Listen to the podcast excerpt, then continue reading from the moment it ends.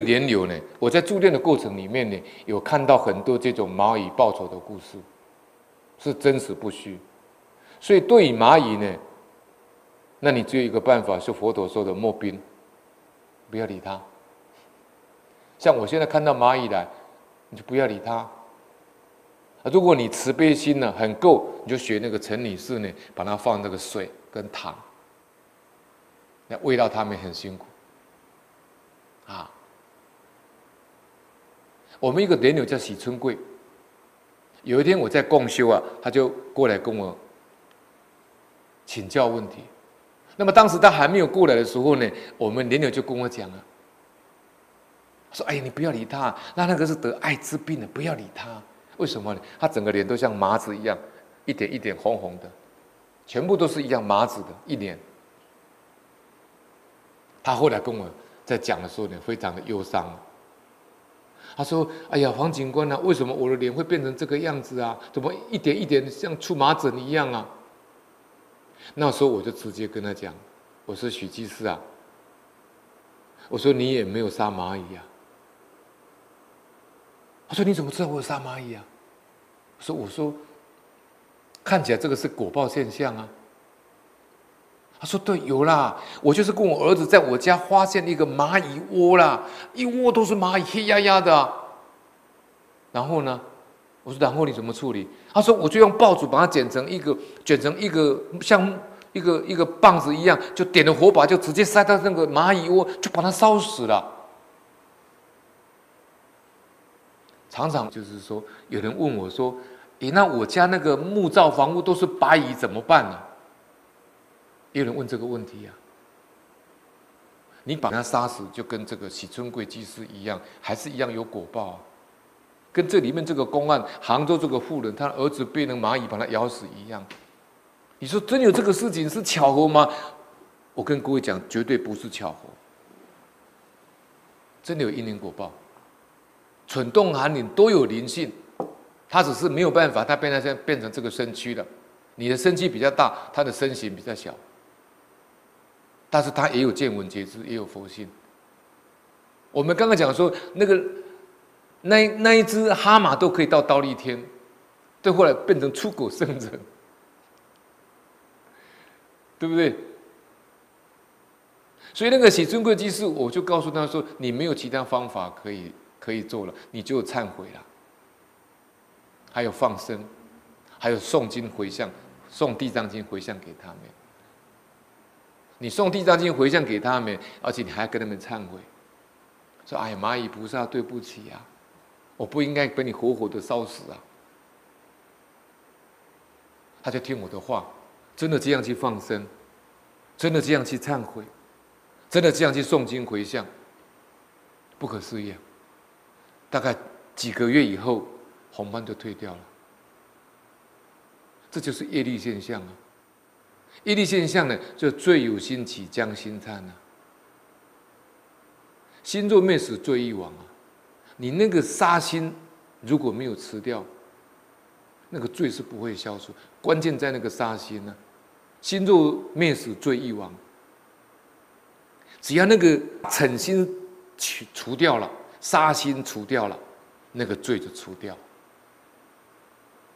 心亡罪灭两俱空。你既然没有杀心，罪业又消除的，这样的真忏悔就可以恢复清净，病就会好。你就会碰到贵人，碰到一个医生给你把脉，哎，给你服一帖中药，哎，就好了，就这么神奇。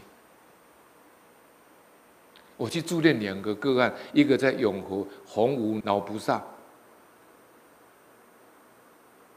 我那时候去助念那个案子个案，不是我开导的，不是我我跟他们说法，我是在后面助念的。我远远的看他是坐在那个斋堂的旁边，就厨房的旁边椅子上，因为他用完早斋就往生了，还算是不错了。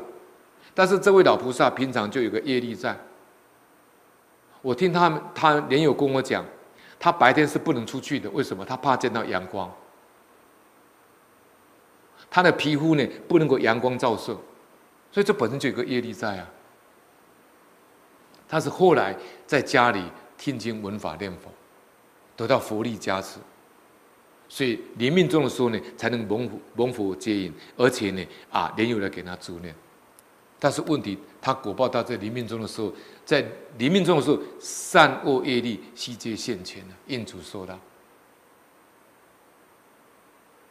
如人负债，强者先牵，心系多端，纵走偏对啊。”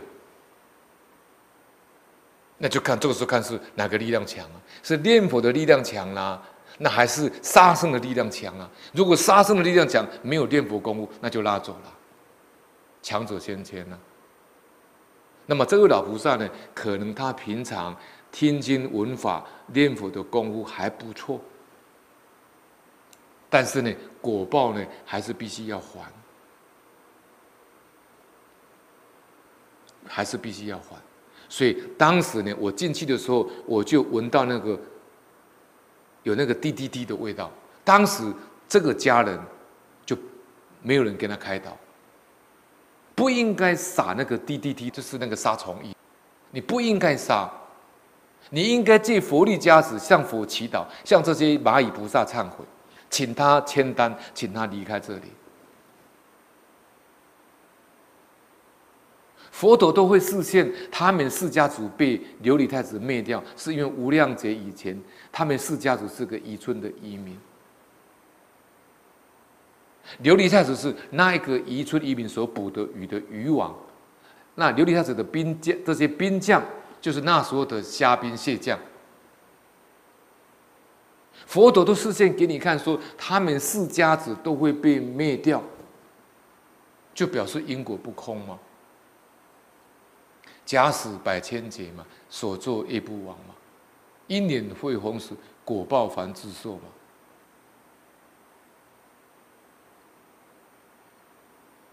我妈妈往生的时候也是一样啊，蚂蚁从那个榉木地板这个木头地板这样缝钻出来，我这边把它除掉了，那边就跑出来。我后来就觉得很讶异，说啊，平常我在书房读书都没有看到这些蚂蚁，这些蚂蚁是从哪里跑过来的呢？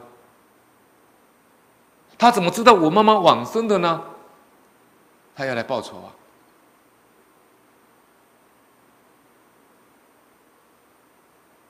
那后来我妈妈那个我们民间讲叫灵堂，我搭了一个小灵堂，在我家的客厅，就小佛堂里面就摆我妈妈的遗照跟往生牌位。